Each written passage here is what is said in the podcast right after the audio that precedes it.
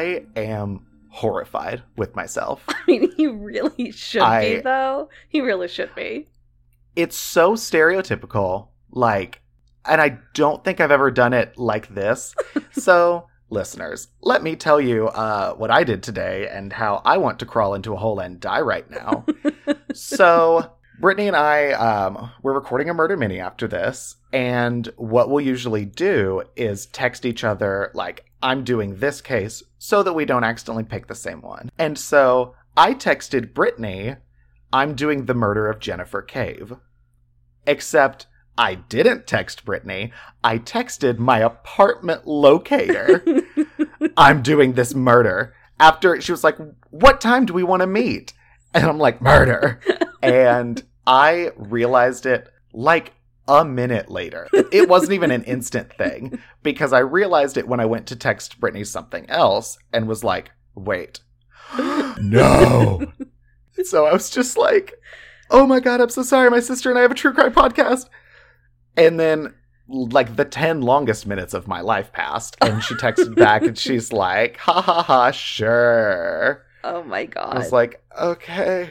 But uh yeah, so that happened. Y'all, he tells me this literally. I'm at work in a conference room, thankfully with only one other individual, and I just start busting out laughing.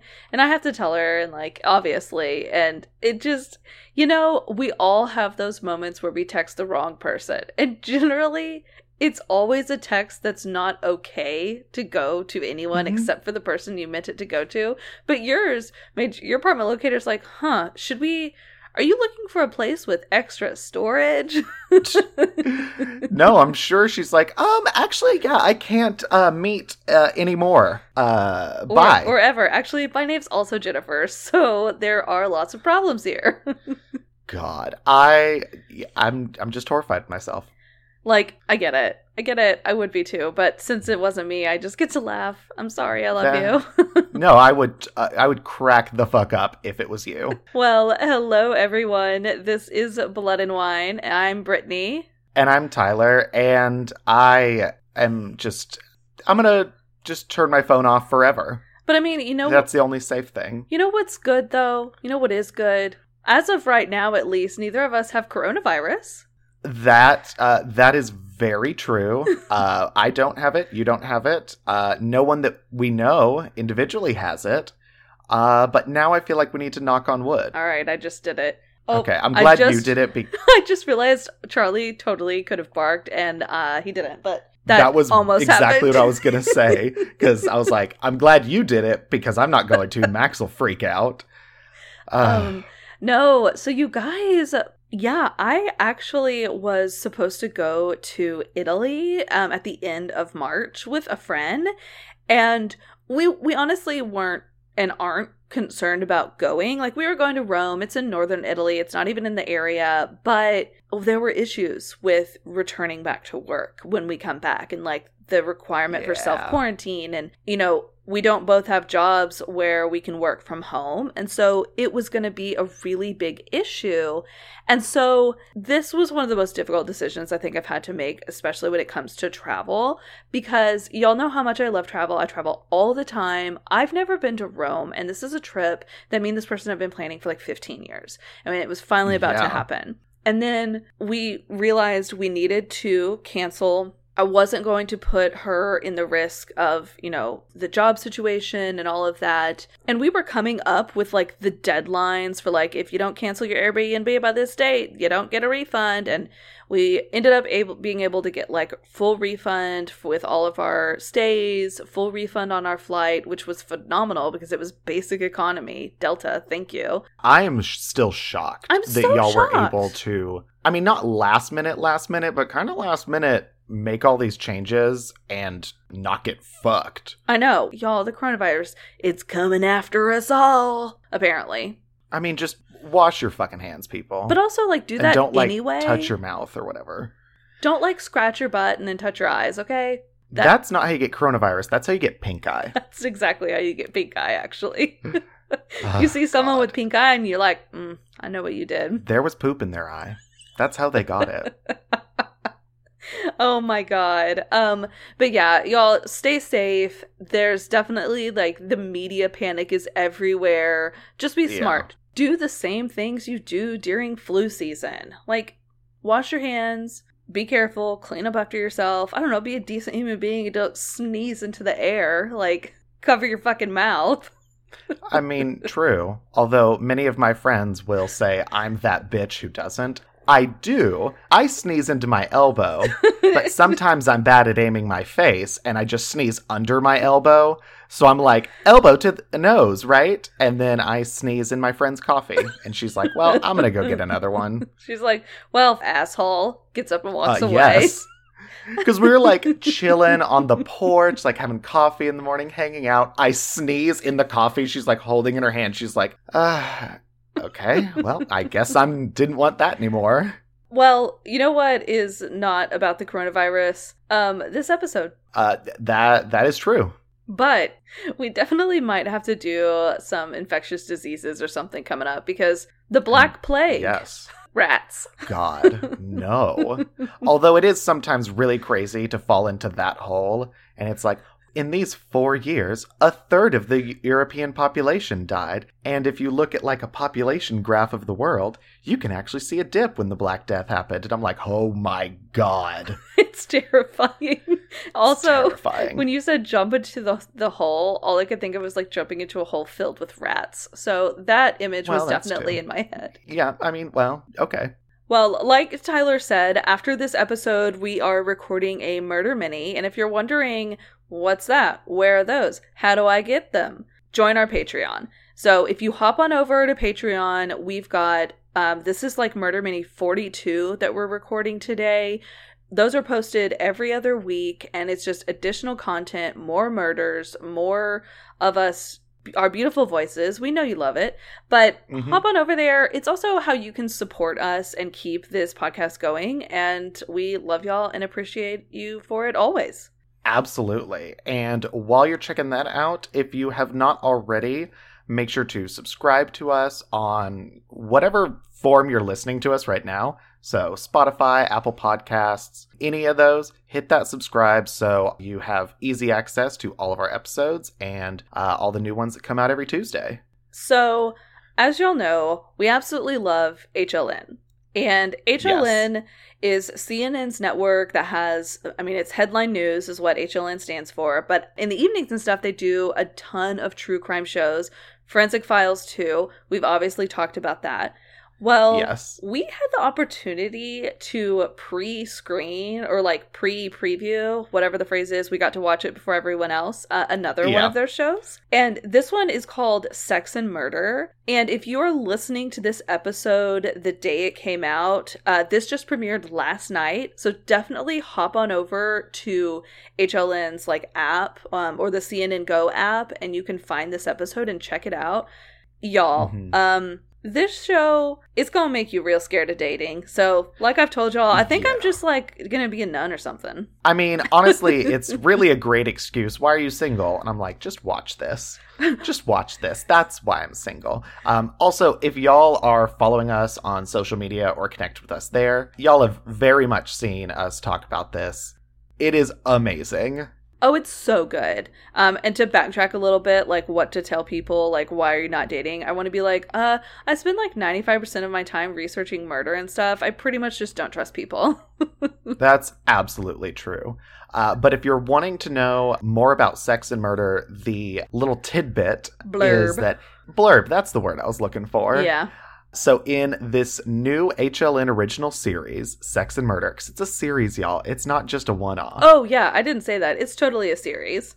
Detectives uncover dirty secrets, scandalous sex affairs, online sex addictions, dangerous jealousy, and stunning twisted fantasies, which have all led to murder. Which, and I feel like we've talked about this time and time again. Like, so much of relationship sh- stuff leads to murder. So, like, don't do it. I don't know. I mean, Murder, I meant, not relationships. Do do Yeah, relationships yeah. if you can succeed in those. All the more power to you. What are you doing? Teach me your ways. for real, just like DM us, be like, uh, "This is how I met my whoever," and I'm like, "Okay, good. How can I use that?" Oh, you know what we're gonna hear? oh, I met them on XYZ. And I'm like, well, those are all the things I've already done or don't want to do. So, okay. Fair. I think on that note, topic? Let's talk about the topic. So, um, I lost last week, so it was my turn to pick the topic. And I was like, you know what? It's been a hot second since we've uh, done a decade's murder. So, we're going to move on into the 1990s murders. Yep, it was time. Again, it's one of those that when I was doing research, and I mean, the cursory Google 1990s murders, did not remember or realize that, like, Jeffrey Dahmer, active in the 90s. I always just picture that as very, like, 80s, but nope. I know. Isn't that one crazy? That is one of the obviously most bizarre and super fucked up and horrible cases that happened in the 90s, but there are a lot that we've already done. Like JonBenét, that was also the 90s. Mm-hmm. And so yeah. I will say, when I was trying to find my case, I was like, okay, well, what am I going to do that we haven't already done? And unfortunately, slash fortunately, however you want to look at it, there's plenty. I had no trouble once I actually started looking. Uh, same. Yeah, with my case, I wanted to take a little little bit of a different spin on it. But yeah, this episode we're going into murders in the 1990s. All right. Well, before we go into murder, let's go into wine. What wine did you pick this week? So, if I'm being honest, uh, I'm a little scared of this wine. I'm really scared of your wine. So, it was one that I saw, it was on sale, and I was like, ooh, I'm going to grab that. Uh, definitely not a normal wine that I would grab. It is the Beso del Sol Sparkling White from Valdepeñas, Spain. And, um, y'all, I'll get into the review in a sec, but high level overview this wine normally uh, the sign above it that was like it's on sale said that was normally seven bucks but now it's three dollars but i also saw on the website that they're like suggested price $12 so i have no idea how much this costs so, this is a sparkling white wine with all natural peach and mango flavors. It is one of those. And the review that I found here we go. If new car smell had a taste, this would be it. Aromas of peach gummy candy, lemon lime soda, green apple Jolly Rancher, new sneakers, magic marker, and every Snapple poured together into a giant punch bowl with some Red Bull tossed in just for fun. This calls out Sugar Bomb just by smell, and that smell carries a long way out of the glass. This tastes like fruit scented erasers, pixie sticks, fun dip, and Laffy Taffy. It is chemically abhorrent, and I don't think I can even finish a glass without gagging.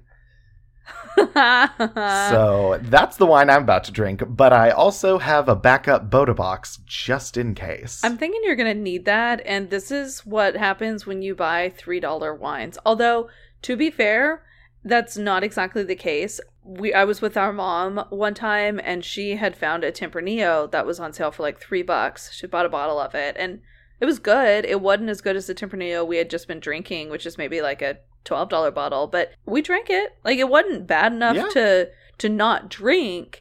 And um, I mean, we know the lovely two buck chuck, but I'm scared of eraser, marker, pixie stick, Red Bull, Jolly Rancher wine you're about to have. Yeah, same. Well, pop the bottle. It's a it's like a very colorful bottle, isn't it? Yeah. It is like a completely covered in a label. It's all white and then has I don't know colors everywhere. It's a lot. All right, let's see if uh, it uh, is loud and pops like I hope it is. Oh my god, it's real stuck oh, in the there. The cork's in there. Wow, you're struggling. Oh god, Tyler, that's oh he's y'all he's using his teeth right now. Oh, oh, oh my god. That was the weirdest thing to watch, and I should have been taking a video. I'm so, I'm so mad at myself. So yeah, pull that out with my teeth. See what she looks like. That's a uh, it's just kind of a very yellow, uh, like dehydrated pee, sparkling wine. Oh, those bubbles went away quick. So you used like a very disgusting way to describe the color. You could have just said it's like the color of cider. Like you didn't have oh, to go real nasty. Oh shit. Y'all, I think I just got diabetic from smelling it. Can you still smell it now that you've pulled the glass away from your face? Yes, actually. I, I asked that because the review was just like, smells like sugar all the time. Oh dear lord. Well, I guess while this uh aerates, uh what wine are you doing? One better than yours, I can tell you that. Not a high bar. no, I don't mean to shit all over the sugar water, but um so I did the or I'm going to do. I've never had this one before. The 2017 Piccolo is that an F? Fiore. Yeah, it's an F. Sorry, I was looking like directly at the label and I was like, is that a T or an F? Because it's in like this pretty scripty. So it's the Pic- Picciolo Fiore. It is a Terre Sicilian. Um, so it's a red wine from Sicily in Italy. And I'm really looking forward to it. I accidentally left it in the fridge for a little bit too long. So yeah, I messed it up there. But this is a very rich wine with very lingering flavors of ripe plum and dark berry. And it's from uh, like some of these hillside vineyards that benefit Sicily's perfect mix of sun and sea, or benefit from. And it pairs really well with pasta because it's Italian wine, so it better pair with pasta. Polenta, Sicilian, peperonata, sauce. Sorry, guys, I said that way wrong. It's pepperonata, actually. I don't know how else it would be. Um, and olives. It's good with olives.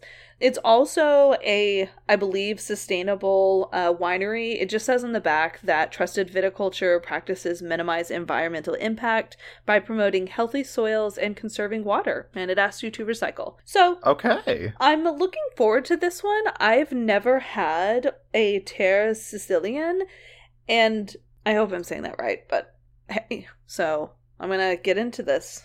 Okay. I've got new wine opener. Oh, and what I didn't tell you, this was a $9 bottle. Not too Nice. shabby, and I got it at Whole Foods. So if you literally go to Whole Foods, go to the Italian section, look at the very bottom shelf of the reds, that's where this one is. Yep. Bottom shelf wine.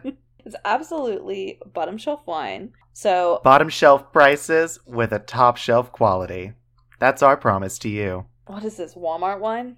Ah, great value brand Merlot. All right, let's see what this looks like. Lighter. That is light. That is pretty light. When I hold it up to the light, I can kind of see through it.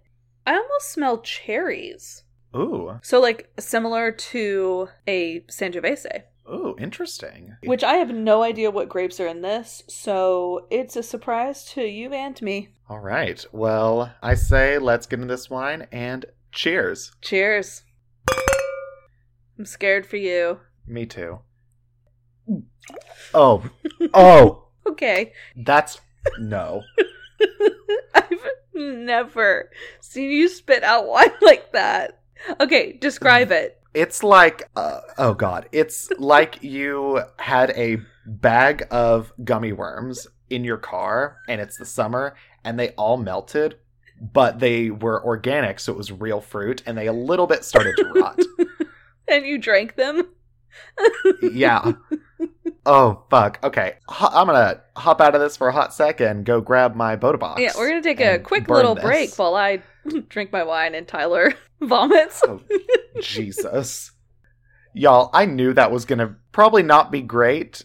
I have never in my life had a, a wine like that. So, uh, yeah. So now I'm drinking Bota Box. It's a cab. I love it. Y'all love it. It's great. Tell me, tell me about your wine. Oh my god. Do you need to like rinse your mouth out with your Bota box before I even tell you about this? Because Uh, no, I, I think I'll survive. Okay, this is a really, really good wine. It's definitely, it has to have some Sangiovese in it because I very much am tasting flavors similar to that with like the bright cherry, the earthy notes. It's not heavy at all. It's a nice, like, light to medium bodied wine that literally would pair with any type of Italian fare that you want to eat. So, Ooh. Literally this one would- would also be like great with some tapas. Like if you wanted to like have italian wine and spanish tapas this would be phenomenal. Definitely think of it like um with some crackers with like some tempanade isn't that the olives? Yes. yeah that's exactly what i want to be eating right now. And then like some um brie. Let's just like mix all the fucking countries together and talk about my favorite foods. And you know what? We're going to top with a piece of bratwurst. no i don't want to do that. Well, thankfully, uh, I'm now happy with my wine. uh, Jesus. But okay. Well, we have our wine. You now have one that is drinkable, consumable, Yeah. able to go down. And I have this Delician Italian red. Delician? That is absolutely what I just said. That that is. I have a delicious Italian red. So now I want to hear about your case from the 90s. What'd you pick? So the case I picked is the Centennial Olympic Park bombing. You always do the bombings. They're always brutal, dude. They're intense, and this one is no different. I mean, it's a bomb. Of course it's not. Uh, fair. Okay, you're right. So the sources I used: uh, the Wikipedia article for the Centennial Olympic Park bombing, an article from History by Becky Little, and then a uh, article from CNN that was like the quick timeline kind of thing. So I couldn't find an author. Um, okay, so I'm gonna set the stage. We're in Atlanta, and the 1996 Summer Olympics are like in full swing. It's the middle of the Olympics. And Centennial Olympic Park, it's this like basically it's designed as like the town square of the Olympics. Um, it's this huge park. It's still there in Atlanta. It has like fountains and statues and grass, and it's just the kind of come together place. And at this very moment, there are thousands of people that are there for a, like a late concert by the band Jack Mack and the Heart Attack. I, I have no fucking idea who that is, but they're apparently big enough in 1996 to draw a crowd of thousands. I mean, yeah, you never heard of them? Just kidding, neither have I. But definitely sounds like a 90s band name if I ever had to guess. That is very true. So, just a little bit after midnight, a guy planted this like green military pack, like I- I'm picturing a duffel bag, that contained three pipe bombs, and they were all surrounded by three inch long nails in the bag. And he puts that under a bench near where the concert's happening and walks away. Why do these people always put bombs by benches? You know, I don't know. I guess maybe it's a little less conspicuous. Like, I guess you can just kind of like sit down, chill, just leave your bag and then walk away. I don't know. Yeah. It's also, I only recently found out what a pipe bomb actually looks like. I didn't. I didn't realize it was literally just the pipe is what's holding all the stuff inside. yeah. I don't know how I didn't make that connection. I just thought it was, you know, because you know how some things are like called something, but it doesn't necessarily have anything to do with what it's made out of or what it looks like. Yes. Kind of thought it was something like that. It's very much not. No, they are very much the what their name is and very much homemade. So, an FBI agent, David Johnson, he received a notice. He's in like the Atlanta field office uh, there, and he gets notice that someone had called 911 at about 1:02 in the morning and warned that there was going to be a bomb that goes off in the park in the next 30 minutes. The caller said, "There is a bomb in Centennial Park. You have 30 minutes." That's all they said. That's And- cryptic. Yeah. And the call was made from a payphone that was pretty near to the park, but that's all they got. At the same time that's happening, a security guard named Richard Jewell, he's just doing his normal stuff, being a security guard in the park, and he sees this bag underneath the bench. And so he called the Georgia Bureau of Investigation, like the Georgia State FBI, and was like, oh shit, I'm not taking any chances. And so they called in the bomb squad to investigate it. And at the same time, they're like, calling the bomb squad, bomb squad's on the way. Richard Jewell's like, we need to get people out of here. This is like right next to the concert. We need to evacuate this shit. I just realized why, because you're saying all this. I'm like, why does this sound so familiar? I've never read about this. There's the movie with Kathy Bates that just Yes. came out. Oh my Yeah, it came out like three or four months ago. And yeah, it's based on Richard Jewell, his life, and this. So I haven't seen that movie, but uh, I really want to, and I I don't know everything about this story, but I'm sorry. I was like sitting here racking my brain. I'm like, why does this sound so familiar? And that's why, Boom. because my girl Kathy Bates, love her. Yes. Yeah, I haven't seen the movie either, but I've heard it's really good. It got nominated for a couple Oscars, I think. Didn't Clint Eastwood direct it? He did. Richard Jewell, he and a, the other security guards in the area, they're evacuating everyone and clearing the area so that when the bomb squad gets there, they can investigate. And just like two to three minutes into the evacuation, so people are still there, people like getting out of the way, the bomb detonates. I was hoping they were getting. Oh God, I was hoping that wouldn't No. happen. They got a lot of people out of there, but not everyone. The bomb wound up killing one person directly and another person indirectly. So, Alice Hawthorne, who was 44, she was killed when a nail, one of the pieces of shrapnel in it, went through her head. And then a Turkish cameraman, Melih Uzunyol, who was 40, he actually had a heart attack running towards the scene. Because remember, like, yes, this is Atlanta, but it's in the middle of the Olympics. Like, the Mhm. Olympics, I think, have been going on for a week or so. They still have like a week left. So it's very much an international audience there. Yes. And the bomb also wound up wounding 111 other people. Oh my God. I'm glad there weren't more fatalities. and it's it's thanks to Richard Jewell because he found it and was able to start the evacuation. He saved hundreds of people Yeah. would have been killed. Oh my God. And it's so interesting to me how pipe bombs are not very big. They're pretty like small. I mean, this was in what, like a Yeah. paper bag or whatever? And like a duffel bag. Like a, oh, a duffel bag. But it's I, d- I don't know, something so tiny can still do so much damage and that is a way like in my head that I can think of like like for example the Oklahoma City bombing which is one I know we bring up a lot but that bomb was much larger and it destroyed you know half of a building actually it destroyed multiple Mhm. buildings but like as far as the main damage it was the federal building but yeah that just this the amount of force it's just this like it's very interesting Well, because it's so destructive and also not something we really, or at least for me, really understand. Like right a gun or a knife, I'm like, yeah, I see how that works and stuff. But like a bomb, just the scale of the destruction it can cause and what it is, I'm like, how? yeah So immediately after this, Richard Jewell is praised as a hero for saving all these lives. But pretty quickly after, things kind of take a turn. On July 30th of 96, just a few days after, Richard Jewell was actually named by the local Atlanta paper as a suspect in the bombing, really not as the hero who saved everyone. Yeah. And I mean, through all this, he is denying any role in it. Because basically, the thought was that he planted it and then, like, pointed it out because he wanted to be this hero. That was, that was just like this conspiracy he'd created to look good.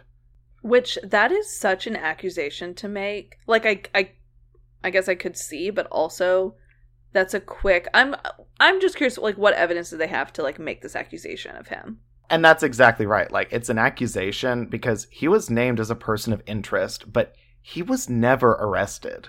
Oh. But even still, just being named, I mean, his house was searched, his background was like drilled into completely, and he also just became the subject of this intense media scrutiny. Like, there were cameramen and news crews outside his house at all times, always. And he was the news story. Him, his background, everything, like everywhere. So this is literally because he became a suspect I guess because he found the bomb first, but that's that's literally mm-hmm. it? Like there's nothing?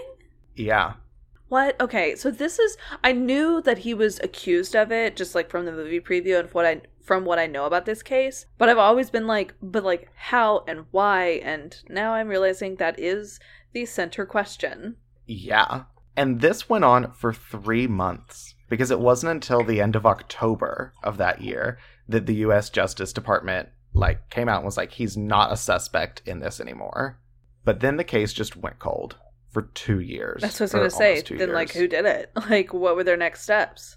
I mean, at this point, the FBI, they didn't have any other suspects after he was cleared. And it wasn't until early 97, so a few months after this, that things started to trickle a little bit. And that was because there were two more bombings that happened. One was at an abortion clinic, and one was at a gay nightclub. Oh. Uh, and both these were in the Atlanta area. The when the investigators like went to these places, saw the bombs, they saw a lot of similarities in like how the bombs were made. And so they were like, "Oh shit, we have a serial bomber." This sounds very politically driven with these locations that they're picking. The Olympics, which is very diverse, an abortion clinic, which is something that's there's a lot of debate, and a gay nightclub. Again, lots of debates. Uh, y- yeah, you hit it right on the nose. Yeah, it just well, when you said those other two places and I put the three together, I'm like, okay, political motivations are obvious here. Yes. And one thing to note though, before these other bombings, the theory was that this was like a one off thing. It was a lone wolf dude. Yeah. And that was it. So now there's this reality that no, it, there's a serial bomber amongst us. And that terrified everyone. And then there was another bombing. Uh, this time was at an abortion clinic in Birmingham, Alabama. And this one, the like one at the nightclub and the other clinic in Atlanta, no one died. People were just injured. But at this one, there was a policeman who worked as a security guard who was killed. And then a nurse who worked there, Emily Lyons, she was very seriously injured and like almost died. But it was this bombing that gave them enough evidence and clues to find out who was behind all of this. Because in this one, they had a partial license plate. Oh, like from his car or their car? Yeah, like I think from security cameras or something. Oh, okay. We were talking about bombs, and I was thinking it was literally a partial piece Fair. of the license plate. No, that I think it was like on a surveillance video, but they had that. Because of the plate numbers and also some of the other clues they had, the FBI was able to identify Eric Robert Rudolph. He is just this like handyman carpenter dude, and it's him. Oh my god. But before he was able to get captured, he escaped and he became a fugitive. And not even just like, oh, he's on the run. He literally went and hid in like the rural Appalachian mountains, like in the fucking woods and hills. Oh, so he was a legit fugitive. Like he was like, I'm gonna go make it on my own in the woods. Wait, no, he did like the Unabomber thing because he went into the woods too. I mean, he had a, Yeah. like a cabin, right? Um, I don't think this guy had a cabin. No, no, no, I meant the Unabomber. He had a cabin. Oh, yeah, yeah, yeah. Which, funny you mentioned that. I did not realize until just a few years ago that this wasn't the Unabomber. I always thought the Unabomber was involved with the Olympic bombings. Nope. Well, and that's the thing. All of the cases that happened in like the 80s and 90s, like if it was a bombing, the automatic thought was, was this a Unabomber? Because he was active between like late 70s to mid 90s. And so it was a really long span of time. And like he was doing so much. Ted Kaczynski Mhm. was crazy. Yeah. Like just with his ability to do this for so long without being captured. And because of his long span of success he inspired a lot of other people. So That's terrifying. it's absolutely horrifying but it is it is a fact. Like we've i, I mean Yeah. wasn't timothy mcveigh inspired by him? And then there was this manifesto and uh, timothy mcveigh is another like monster. I don't even we don't even need to get into that but Well, we're about to get into a little bit of it. Oh, you, my God. This entire episode has been you like saying things and stuff that I'm like, I'm literally about to bring that up in like two minutes. i promise i don't know this case I think you're just a witch. I'm not a witch. Okay, maybe I am. Okay, I'm like, that's not a bad thing. That's cool. I am a cool witch. I'm the one from Hocus Pocus who rides a vacuum. Okay, yes. But um yeah, he was not a witch, he was a fugitive. And the FBI actually named him as one of the 10 most wanted fugitives and there was a million dollar reward for any info that could lead to him being arrested. And he was officially the suspect in all four of these bombings. I'm wondering what is going through Richard Jewell's mind during all of this, where he is literally like, "See, I fucking told y'all it wasn't me. y'all have already destroyed my life. Thank you very much." Yeah, but I think also on the other hand, if he's interviewed on the news, the headline under him is probably like Richard Jewell, former bombing suspect, or something. I know, like that's what I'm saying. They have already like completely ruined his life, and he's never going to be able to. I don't know this. This is me totally like shooting the shit, but I would feel like it would be very difficult to overcome that type of adversity after being even just a suspect. oh, absolutely. Like this, I'm sure ruined his life. I don't understand how it couldn't. This is why or jumping yeah no that's right you don't understand Yeah. how it could ruin his life um this is why jumping to such accusations and conclusions is so dangerous for law enforcement Mhm. and like the whole like tunnel vision you narrow in on someone who are you were absolutely convinced did it it blinds you from being able to see any other suspect and that is exactly what happened to him a hundred percent. i am so glad to hear that there was an actual suspect found. Finally, yeah. And he was identified and they and he was on the run and he avoided being captured for 5 years. Okay, this case is a lot longer than I thought it was. Yeah, he he spent 5 years hiding in the woods. And so, okay, why did he do this? Brittany kind of touched on it earlier with, you know, kind of these extremist views. And yeah, a lot like Timothy McVeigh, who did the Oklahoma City bombing. Eric Rudolph, he's former military, he's a far right extremist, and he uses violence. He said he bombed the Olympics because he wanted to embarrass the US on the world stage because the US legalized abortion. And it's not common. Common is not the right word, but I did not realize his bombing the abortion clinic in Birmingham that killed the police officer, that was the first deadly bombing of an abortion clinic in the US. Is it bad if I say I'm surprised it hadn't already happened? Uh, same. Because, I mean, since I've grown up and been aware, that's like a thing. Yeah. It's like a trope, I guess. But that was the first one in the late 90s. Eric Rudolph, he did act alone in all of this, but he was part of this like growing trend of violent far right extremism like Timothy McVeigh. And the federal government was aware of this, of this like far right extremist movement that was violent. They that was on their radar. But at the time, the local law enforcement not specifically here, but local law enforcement in general, didn't really see attacks on like abortion clinics and the Olympics as really a bigger part of domestic terrorism overall. It was more seen as like events, like isolated, this place was attacked, not having the like overarching connections. And I think that's a huge reason why the idea of a serial bomber doing this was not really one they had until they had the actual evidence of like, oh shit, these bombs made by the same person. Yeah. So in part of this, when they're working to find him and capture him, the local law enforcement and the FBI and the ATF, they started working together and collaborating in ways that had never really been done before in law enforcement. This unfortunately didn't really start happening and picking up until after 9 11.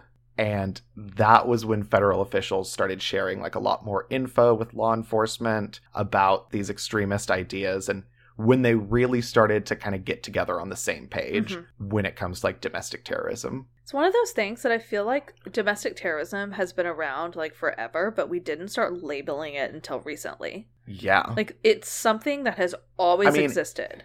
Yeah. Yes. No, you're absolutely right. Because I think the first, I mean, granted, I'm also 26 years old, but I, to me, the first like mention of specifically domestic terrorism I always see is the Oklahoma City bombing in 95. And there are loads of events that happened way before that that I feel like just aren't labeled as such. Exactly. The African American church in Birmingham that was bombed by the dudes from the KKK. That's absolutely domestic terrorism. And I think it is labeled as such now. But at the time, but no. Yeah, I, I don't think it was. I don't think so either. Seen as. I do think it was. Oh, uh, yes, yes, no, it was. But I'm talking like the actual label being given to it at the time. I think that is a mm-hmm. more recent terminology. I, yeah. I mean, shit, it's similar to serial killer there were serial killers in the 1800s. They weren't called that. It was called like multiple murders. And there was never. Which is just not as catchy. It's not as catchy and it's also not as definitive. Like it doesn't define those individuals and what drives them to do what they did. It's more so instead of analyzing the person who did it and the why, it's the outcome of like, and they did this, this, this, and this. You're yeah. missing that whole psychology part. Absolutely.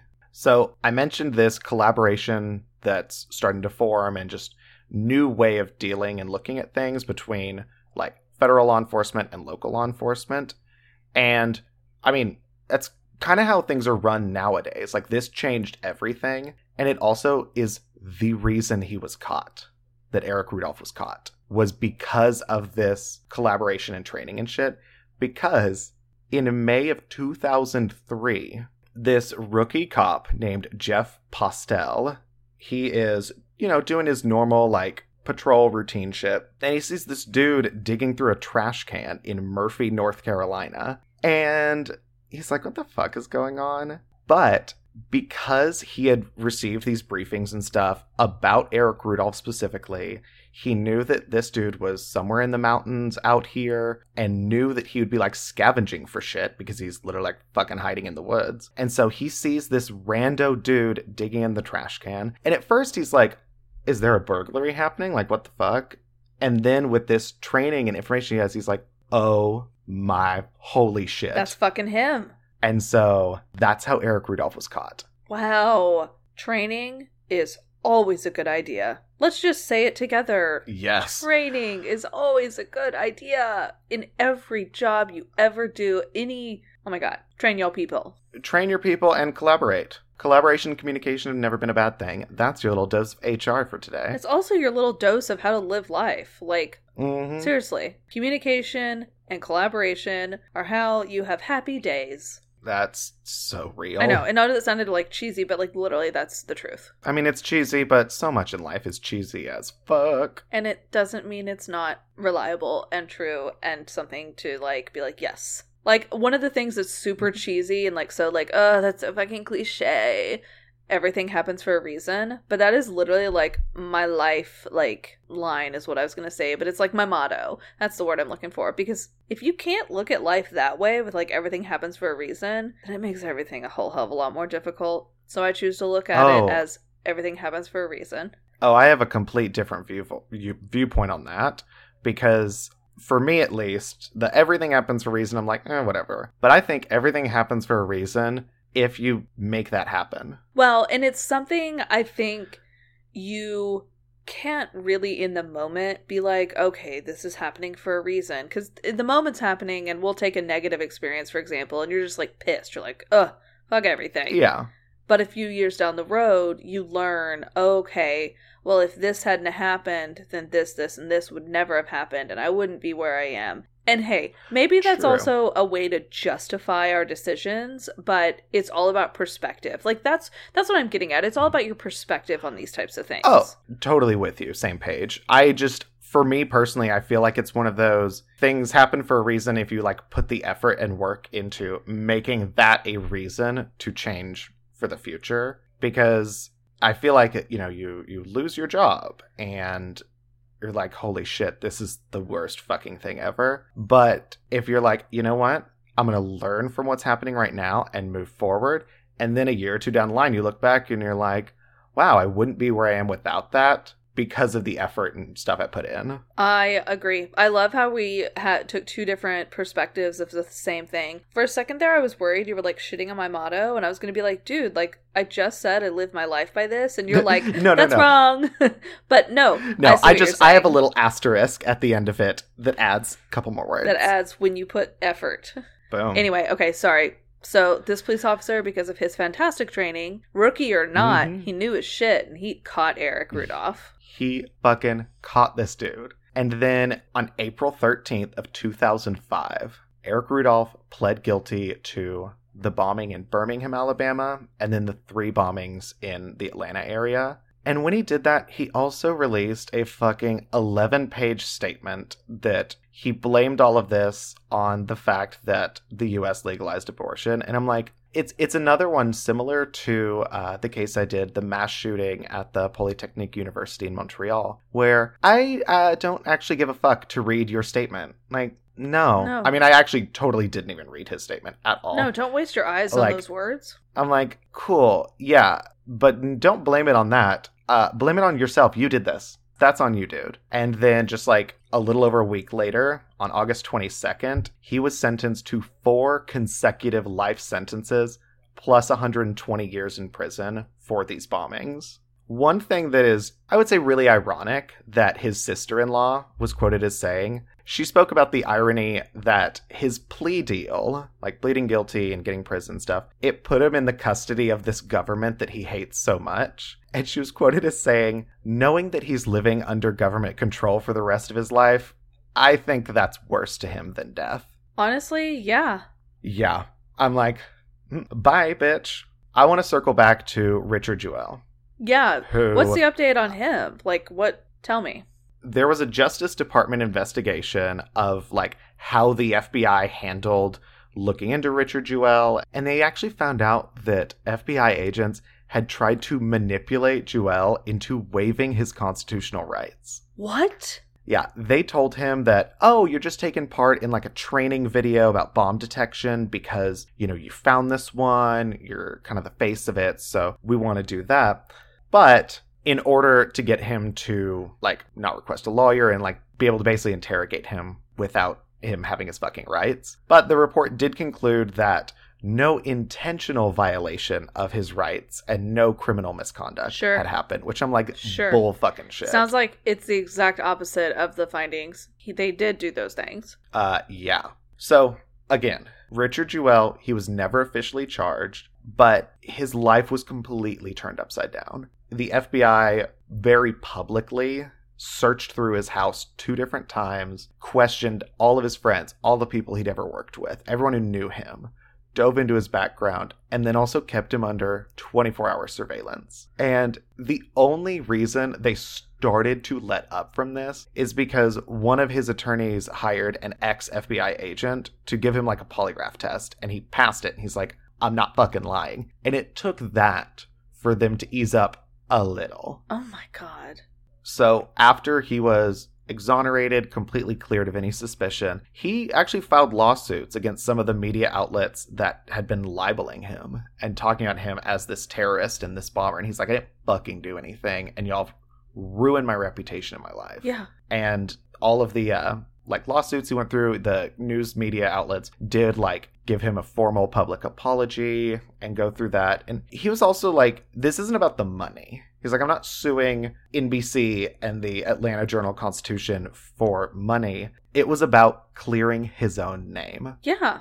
But on August 29th of 2007, when he was 44 years old, Richard Jewell died from complications related to uh, diabetes that he had. But uh, there's no part of me that does not think that this intense pressure played no role in it. It I'm I'm, like- sure it did. Yeah.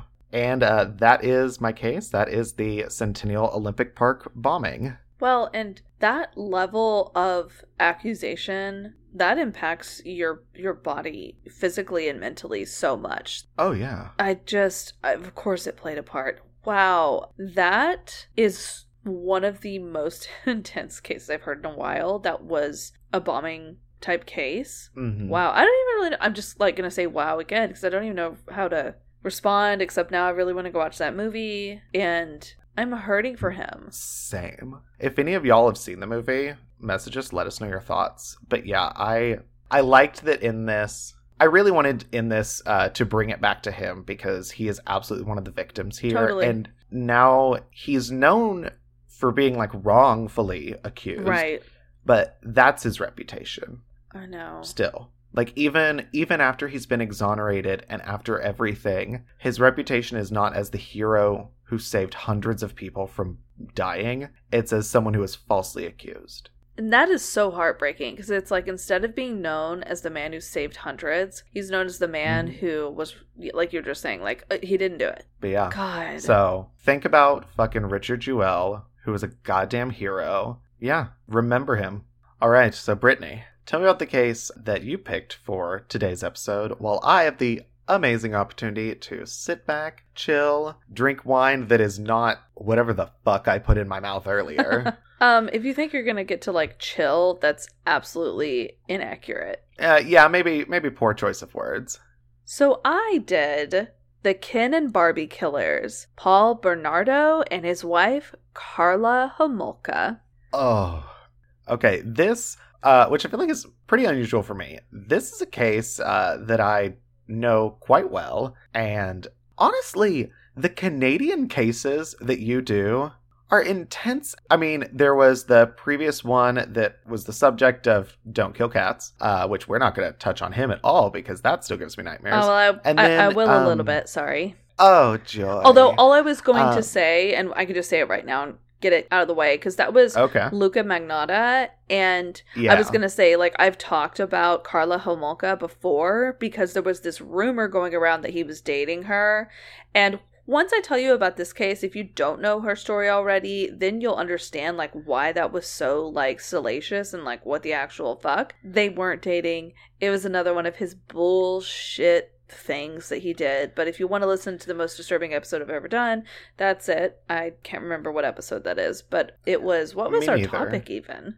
It was uh, like armchair detectives or people who solved uh, crimes online. Yeah, it's only like 10 episodes ago, so you should be able to scroll back on like Apple Podcasts and find that one pretty easily. That one, no, that was real rough for me. Yeah. I, we have done a Mm. lot of really messed up things, and for some reason, that one just made me feel really sick. that is uh, your that's your Georgia cruise, Yes. which is a case I did in episode like seven or nine or something that still haunts me to this fucking day. Yep. Oh God. Okay, but another Canadian one you did, uh, the serial killer. Yeah, that was- who was killing like the gay men in Toronto. and burying them in potted plants because he was a, like a landscaper. Ugh.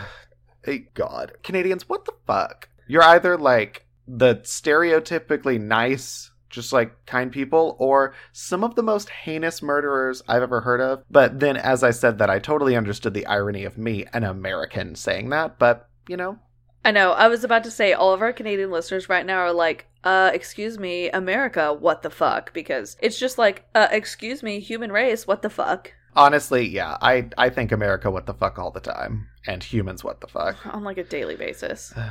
yeah. But, you know, whenever you're feeling like that, uh, there are so many lists out there that are like lists that show people aren't actually as fucked up as we all think. And it's just a bunch of different rando stories about like this dude created a company and donated shoes to people. Or like this guy rescued a dog who had like fallen into a lake and was drowning. And I'm like, yay. There is good in this world. There's, there is. Yes, there is. But with that, let's talk about, yeah, dive into your case and tell me about something that is very much not good in this world. Yes. Uh, so the sources I used an article from All That's Interesting by Gina Dimuro and an article from the investigation discovery blog Crime Feed by Leah Egan. Paul was this handsome man from Canada, and he met a younger girl who was just as equally attractive in 1987. And no one, even their closest friends, would ever have predicted that they would one day be known as the Ken and Barbie killers. You know, to be fair, because I feel like that's a line you hear all the time. Like friends and family had no idea. But literally. if you if you had a friend or someone that you're like, I bet they're gonna be a serial killer, you're probably not gonna want to be friends with that person. or at least stop so- being friends with them. True. Paul Bernardo was born on August 27, 1964, in Ontario, Canada, and his family was very financially well off. They were a very stable middle class family. And in 1975, Kenneth Bernardo, so Paul's dad, was charged with child molestation, and there were rumors that he had even molested his own daughter. But Paul did not really seem to be affected by this really dark event that happened in his childhood. And people that observed him, they they said he was like always happy, he was a young boy and he smiled a lot. That is the reddest of red flags. Yeah, not all kids uh who smile like that is also not something you can judge like okay, this is gonna sound terrible, but it's like just because someone's like happy and smiling does not mean they're happy and that there's not something going on. Yeah. We as people are really good at disguising how we actually feel, even when we're children. It wasn't until he was about 16 years old when his mom told him that he was actually the result of an extramarital affair that Paul's outward behavior began to change pretty noticeably. He went off to study for college at the University of Toronto and he became pretty skilled at picking up women in bars, only later to humiliate them and beat them. Oh my god. He was this really charming guy, and this was a very unfortunate combination. And he used this to his advantage, and he would manipulate women, and he, he would take them off guard. They would have no idea. And this is what I'm just going to coin the Ted Bundy effect because that's exactly like what what this is. I mean, essentially, right now is the equivalent of Google being like, Did you mean Ted Bundy? A hundred percent. Because like Paul is doing this same shit. And it's also like not long after Bundy was caught and like all this shit. So behind like his good looks and his like really charming personality, he was really dabbling with some pretty dark fantasies of rape and torture. So again, literally fucking Ted Bundy. This is the Canadian Ted Bundy essentially. But not Yeah. but not really once I get to the other things where Karla comes into play. But if if Paul were solo in all of this, then Canadian Ted Bundy. So in May of 1987, so yes, I will say I realize this is an episode about the 90s, but uh, Paul was doing some shit for a long time, so we're starting in 87. In 87, in the suburb of Scarborough in Ontario, in the early hours of May 4th, 1987, a young woman was getting off the bus and she was grabbed and brutally raped right near her parents' home. So she was almost home. Fuck. Oh. Over the next week alone, there would be two more similar assaults. All of these women were between the ages of 15 and 21, so they're very young. And all the attacks included beatings, very intense verbal abuse, dire threats to discourage them from going to the police, just all of these things that are just beyond degrading. Finally, because of the similarities, police believed they were all committed by the same man. And so the newspapers, because of course the media has to give these people a name when we don't know who they are, they quickly dubbed this person the Scarborough Rapist. At the time, Paul was a salesman by trade, and so he was using his skills that he learned at work to lure his female victims using like pickups and pitches. This was stuff he was using in his day job. How fucking sick is that? Oh, I know, listeners, I know y'all cannot see my face. I'm horrified. That is worse than texting your apartment locator that about a murder. I mean, it's like it's worse than a lot of things. I mean, yes, but also my absolute first thought when you said that is like, oh, he's attractive. Of course, he's a fucking salesperson. It was basically like he studied how to entice women the same way he studied like how to do well in business. So during this nearly five year rampage as the Scarborough rapist, Paul raped or attempted to rape at least 19 young women. And this is only the official count. There could definitely be more. I am absolutely positive there are more. Me too. Sexual assault and rape are so underreported. I mean, I'm positive there are so many more victims. Me too. Um, and like I said, these victims were all like very young women. He would often grab them at bus stops. However, there was one 15 year old who was attacked in her own bedroom. So he like broke in and attacked. Oh shit. And what makes this even hard to digest is that Paul was actually questioned by the police two times, but never named as an official suspect. So he was he was a scot free. Um, it wasn't until God. May of 1990 one of his victims was finally able to give police an accurate description of the attacker. But by then, the Scarborough rapist had become even more unhinged. Like there are other things going on by 1990. So this is where Karla Homolka, actually, I mean, she comes into the picture before that sentence, but Karla and Paul met in 1987. He was 23 years old and she was only 17. Karla was born to Dorothy and Karel in Ontario in 1970, and she was the oldest of three siblings. Karla was described as this very well adjusted, pretty smart, and very popular girl. She was very fond of animals, and this eventually led to her working at a vet after high school. And like Paul, there was nothing in Karla's um, outward appearance or her life that looked like it was anywhere out of the ordinary. So Paul and Karla, they had this immediate attraction when they met, and it only intensified when Paul learned that unlike most of the girls he dated and most of the people in this fucking world, Karla shared these same six fantasies that he had. Also, how do you even broach that topic? I don't know. Like, are you fucking watching Saw with your partner and you're like, I mean, honestly, though, I kind of get it. That would be, like, it's, I know it's crazy. Like, I would never, but like, oh my god, I could totally see myself, like, making a thing like that. And they're like, honestly, I'm so glad you said that because same. Oh my god. I know I said I was kidding, but I want to kill people.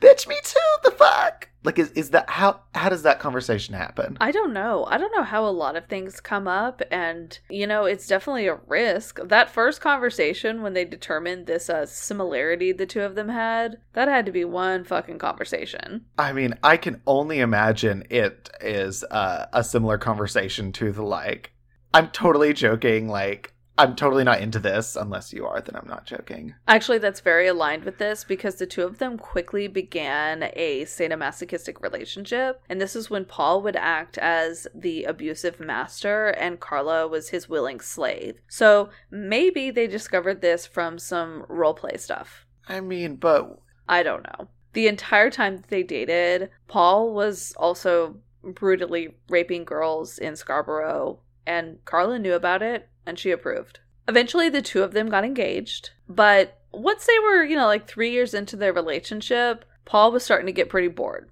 So they're engaged, Paul's bored, and their relationship is progressing. And Paul started to tease Karla about being used goods since he wasn't her first sexual relationship. Which also, God, Paul is such garbage that it, I cannot even. That whole entire concept of like, someone is used because they've had sex. There are very few topics that will enrage me that much. Like, to the point it's one I don't ever want to have a discussion about it because I will get mad. I mean, fucking people who use the tape analogy.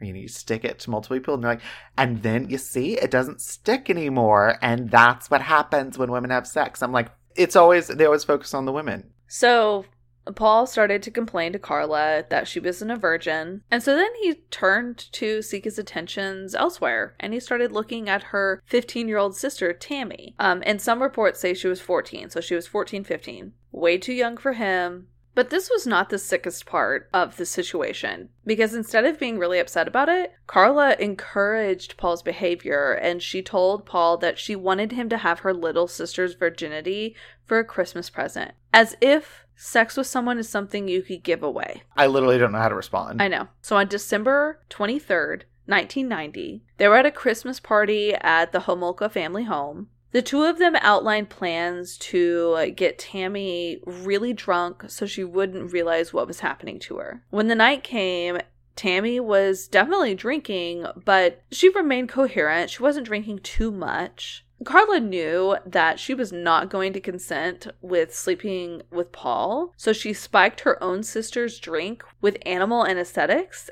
that she had stolen from the clinic where she worked. And so eventually, Tammy is getting really like drowsy and dizzy and she wants to lay down, but she's still not passing out. And so Paul and Karla put halothane, which was a chemical, another one that Karla got from her job at the animal hospital. They put this over her mouth and nose until she passed out. So I think that's that like inhalant drug, like chloroform that you you uh, breathe uh, in. Yeah, that sounds right. Because that's the one you see in like movies and TV with like the rag. I'm so much stuck on it's her little sister, and she is agreeably doing any of this. It's just like coercing is not the right word, but like facilitating. That's the word. Facilitate. She's facilitating her boyfriend or her fiance, what the fuck ever, raping her little sister.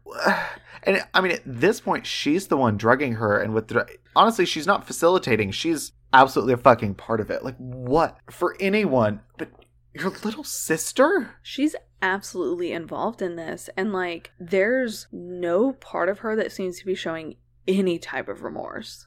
The two of them took turns raping her while also videotaping this whole incident. And then all of a sudden, Tammy wakes up and she starts vomiting and choking on her vomit. And so Karla and Paul, like, they start scrambling. They're trying to cover, like, everything they were doing, hide evidence. They were dressing Tammy. They put her back in bed. Then they called 911 and the police arrived. All the while they were doing this shit, Tammy was still choking on her vomit and she never regained consciousness. She was pronounced dead at the hospital. Although there were these mysterious chemical burns on her face, and they were noted, the drugs in her system were never detected, and her death was ruled an accident because of choking on vomit from alcohol poisoning. Oh my god.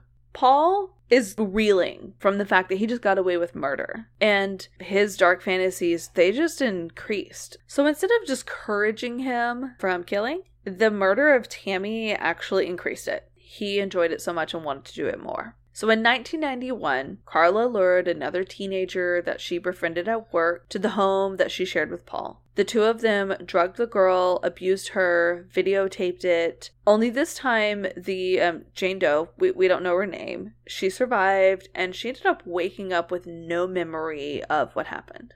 Paul and Karla got married on June 29th, 1991, and this was the very same day that a couple was canoeing on Lake Gibson, and to their horror, they discovered concrete blocks containing human body parts in the water. The remains belonged to 14 year old Leslie Mahaffey, who disappeared on June 15th, so just a couple weeks prior. She'd been kidnapped by the Ken Barbie killers, abused over the course of several days, she was choked to death. Although, which one of them actually killed her remains a mystery. Paul insists that Karla killed Mahaffey out of jealousy, while Karla said that Paul squeezed the girl's throat so tight that she eventually expired from lack of air. Um, I mean, at least from just what I've heard so far, I'm gonna go with her because uh, it doesn't sound like, with how fucked up Karla is, that uh, she would get jealous and fly into a rage and murder. But he's already shown himself as a violent monster rapist. Uh, yeah, yeah, I think he probably did it. But I mean, I will say, uh, just because she wasn't the one who, in my mind at least, choked the victim to death, uh, she was uh, equally as culpable and part of it. So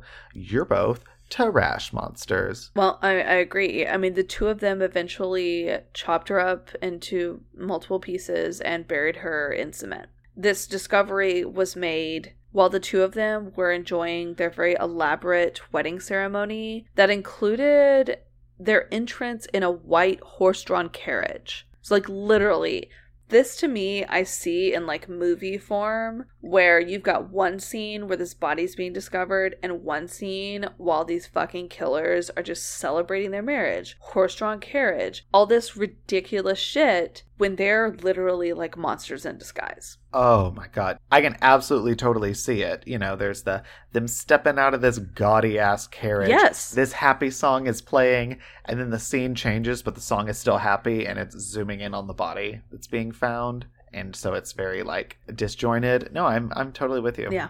So Paul realized that investigators did not suspect him, at least like not at the beginning. And so this really like boosted his confidence and he's like, I can get away with anything. I will never be caught. I'm totally invincible. And then almost a year later, on April 16th, 1992, the two of them struck again. And this time they grabbed a 15 year old named Kristen French. So while Paul was the one who brought Mahaffey to his home uh, by like his own doing, Karla is actually the one that lured Kristen French to Paul's car. Karla asked her to come closer to give them some directions, and that's when Paul grabbed her from behind and forced her into the vehicle. Similar to Mahaffey, there were a series of rapes and beatings that came next. Just like had been done with Tammy, Karla participated in sexually assaulting Kristen French before they brutally killed her. Twelve days later, detectives found French's body in a ditch in North Burlington, Ontario, and they had left her body battered and her hair partially shaved. So police soon realized that these two murders, they were connected. They released a composite sketch that resembled Paul, and once that sketch came out, the calls started flooding in. Some of them were from coworkers and friends who reported Paul's really disturbing behavior and that he really had a thing for violence. And so the couple's killing spree finally came to an end on January 5th, 1993, when Karla, who had been severely beaten by Paul, she left to go live with some relatives. So I know at the uh, beginning of your case, I was like, "Oh, I'm familiar with this." Yeah, I take that back right now because I thought I was. I've seen a couple documentaries.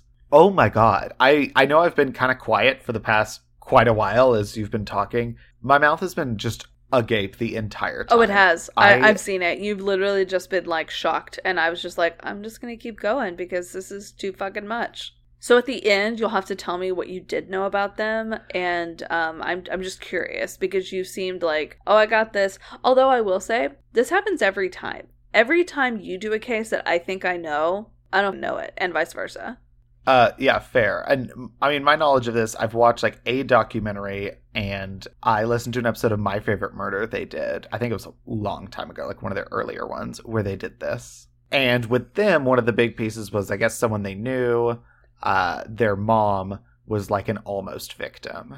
Like he had been following her, stalking her, and shit. And then a couple weeks or months later, she saw his face on TV. But, uh, oh my god. Well, and I, yes, 100% agree that I'm sure they didn't kill all of the people they victimized.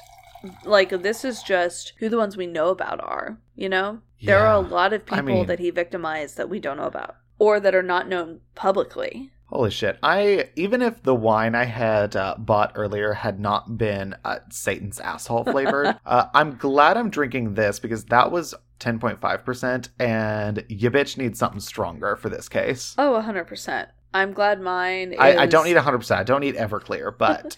no, you don't need Everclear. but I'm. This, the one I'm drinking is 14%, and I'm very thankful. Mine's Bota Box percent, so. So Karla moved in with her folks because Paul beat her. Yes. She confessed to the crimes to her family, and her family turned to the police.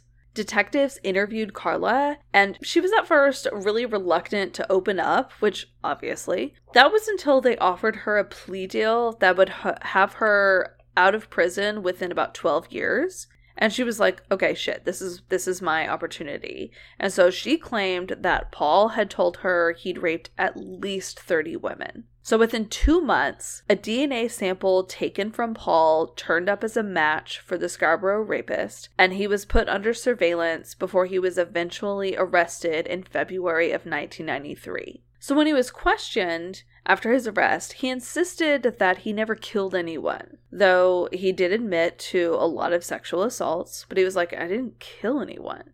So interesting interestingly enough, even though Paul had a long history of committing rape, he never killed any of the women that he sexually assaulted in Scarborough. His very first murder occurred when he was with Karla when they killed her sister. Oh, shit. I didn't even make that connection. But yeah. Yeah, that was the first murder. The rest, as horrific as they were, I mean, at least the victims did escape with their lives. I will say though, I still stand by uh, just because you weren't the person holding the knife or physically choking them, y'all both fucking murdered these people. Agreed. Y'all both did it. Agreed. So Paul was charged and convicted for numerous counts of rape, which included the Scarborough assaults, and two counts of murder. Karla, on the other hand, was charged and convicted of manslaughter in exchange for testifying against Paul. The government agreed to a 12 year sentence in exchange for her cooperation, although this uh, backfired pretty dramatically when the videotapes came out that the couple had taken, like showcasing all of their very gruesome crimes. And so Karla's true nature was revealed in those moments. Okay, good. Yeah. But I was about to uh, flip the fuck out uh, when you said 12 years because I was like, there are people in not three strikes states that uh, get longer than that for, like, what, having weed or whatever on them? Well, I'm not done yet. So those videos came out, and Karla. She was clearly not this abused victim that she had attempted to portray herself as, but she was a really cruel sadist. And I'm not saying Paul did not victimize her because I guarantee he did, but she still Uh, yeah. played a very heavy role. So Paul was found guilty of all charges against him and consequently sentenced to life for the rape, murder, and kidnap of the two girls. But it's really believed that he killed more. I only talked about three killings. I think that, like I said, the one, Tammy, Karla's sister, it was ruled just like an accidental death. And so I don't really know how much that was actually investigated. It wasn't a part of this trial. Well, and if they were already at the point of dismembering their victims and encasing them in concrete, I think it is very much like a chance or something that that victim was found. And there's no part of me that doesn't think there are more victims in concrete whose bodies have not been found and identified yet. I agree. I think they did a lot more than what's been discovered.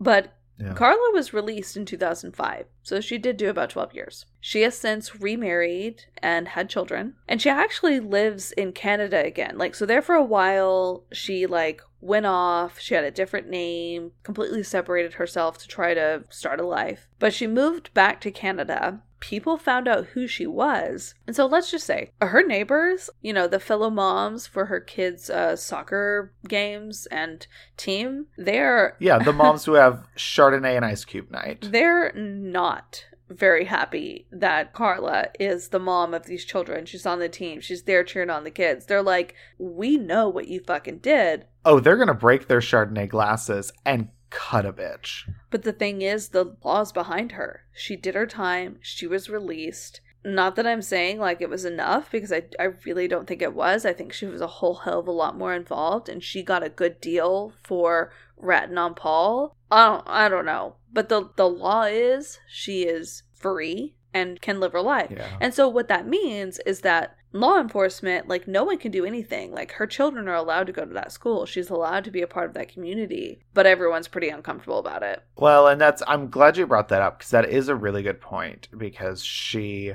uh, I mean, first of all, is very much a victim of Paul. You know, he very clearly if he is this violent monster and you know, he was abusive, I am sure she was victim of sexual assault by him, but also she played a part in these pieces. Like both can be true. Yes. But you, you know, I have to say I am very staunch on the standpoint. Is that a word? I don't know. I don't know how many glasses I've had, so we're drunk now. But I'm very staunch on the viewpoint Sure. That if, you know, someone has served their time and completed their sentence and punishment, they should be able to re-enter society as a person. You know, they did their punishment, did their rehabilitation stuff, and should be able to so but 12 years? I know. That's 10 minutes. I know. So Paul is still in prison. He actually applied for parole in 2018. At this time, he'd been in jail for about, or he'd been in prison for about 25 years. And he was denied after only 30 minutes of deliberation. They were like, mm, nope, hard pass. So, yeah, that's the Ken and Barbie killers. You know, one thought I did just have, and this is coming from someone who very much does not agree with uh, the death penalty, but I wonder what it would look like if prisoners who were convicted and sentenced to life or the, you know, essentially life when they give you like 12,000 years. I wonder if they were like voluntarily given the option of the death penalty, how many would take it? I don't know. It would very because... much depend on it. It'd be a case by case thing. Because, uh, yeah. like your guy, literally probably would have picked the death penalty because his worst nightmare is living within the bounds of the government he hates. And Exactly. And time is so crazy to think about because if I did something super fucked up and got five years of prison right now, just look, which in all the cases we do, you know, how much we research this shit, it's like, oh, five years, shit, that's throwaway time. But if I looked back and made it like kind of introspective and empathetic, if I was in prison when I was 21 and just got out now, like that amount of growth and how much shit I've done, and that's just five years. I know. Oh. Think about the people that have been wrongfully incarcerated for like 15 years and they come out and it's like, oh, oh well, I'm fucked and everything's changed. And I am not 100% mentally the age I was when I went in, but closer to the age I went in than I should be if I wasn't there, you know? Absolutely. Oh my god. Okay. Well, um, I mean, postmortem.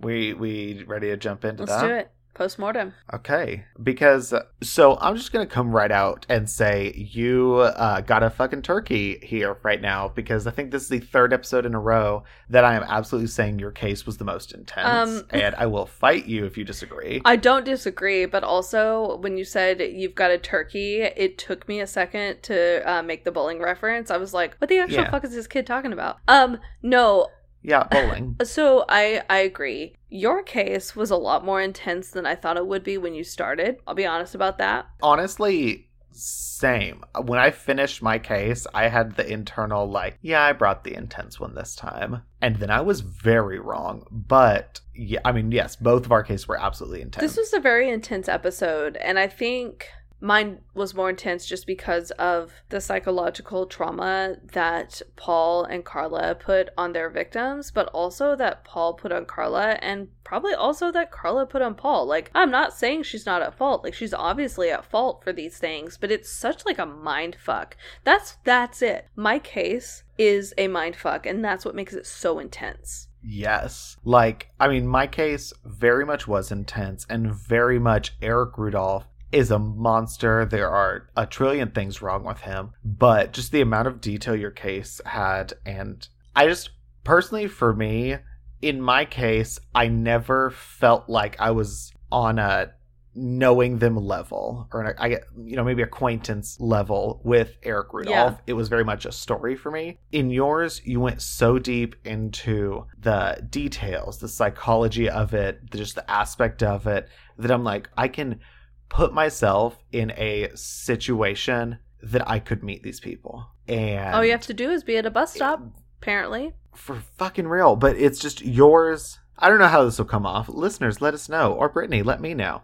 But I feel like mine, Eric Rudolph feels more like a character. And in yours, Paul and Karla feel like real people. And that is so much more terrifying than any fictional aspect. Not that Eric Rudolph was fictional at all, but it to me it's kind of the difference between watching a horror movie that's just a movie and then watching one that is like based on a true story and you're like, this happened. Like Uh, yeah, ugh. I I agree.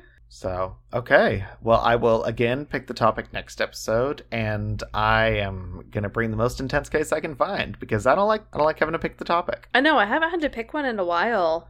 and I've got some brewing, so whenever uh, you bring a real intense case, I'll unleash the brewed intensity in my brain. Yeah, I mean you you got that shit queued up. Yeah.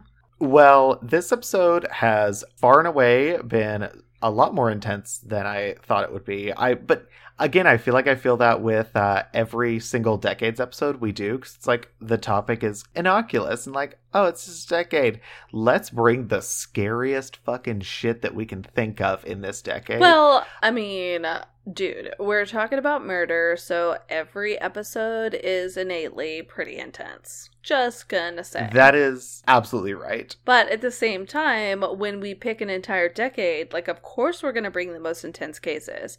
That's a 10 year period, and we have to pick one. Uh, One true. out of yeah. No, I'm agreeing with you on all of it. Trillions. I hate it. Yeah. But uh, if uh, y'all enjoyed this episode as intense as it was, make sure to head over to Apple Podcasts, leave us a rating, leave us a review. We absolutely love hearing what y'all have to say. It really gives us a lot of insight into, you know, how y'all are enjoying it, anything y'all would like to see more of. And I, we love seeing y'all's reviews. So make sure to head over there, give us those five stars, let us know what you think. Ayo, we are also on Instagram, Twitter, and Facebook. Be sure to check that out. One of my favorite things about Instagram is that we have photos of all of the wines that we do. So if you want to drink along with us as you listen, that's where you should go. Also, we're trying to post more photos of like the two of us, like doing our thing. So just, you know, I check us out on social. yes if you if you are sitting there listening to my buttery bass tones as apparently they are i am not a bass but uh, and you're like ooh what does he look like or you're listening to brittany recount these things and you're like holy shit what does the world's like best storyteller and in format Oh, look like God. uh, you can head over to instagram and see our beautiful faces Um, you're too nice, but yeah, definitely check us out on I social. know. And with that, thank y'all so, so much for tuning in, for listening to this episode. Y'all are absolutely incredible. We love you. And this is Blood and Wine signing off. XOXO. Bye, you guys. Bye.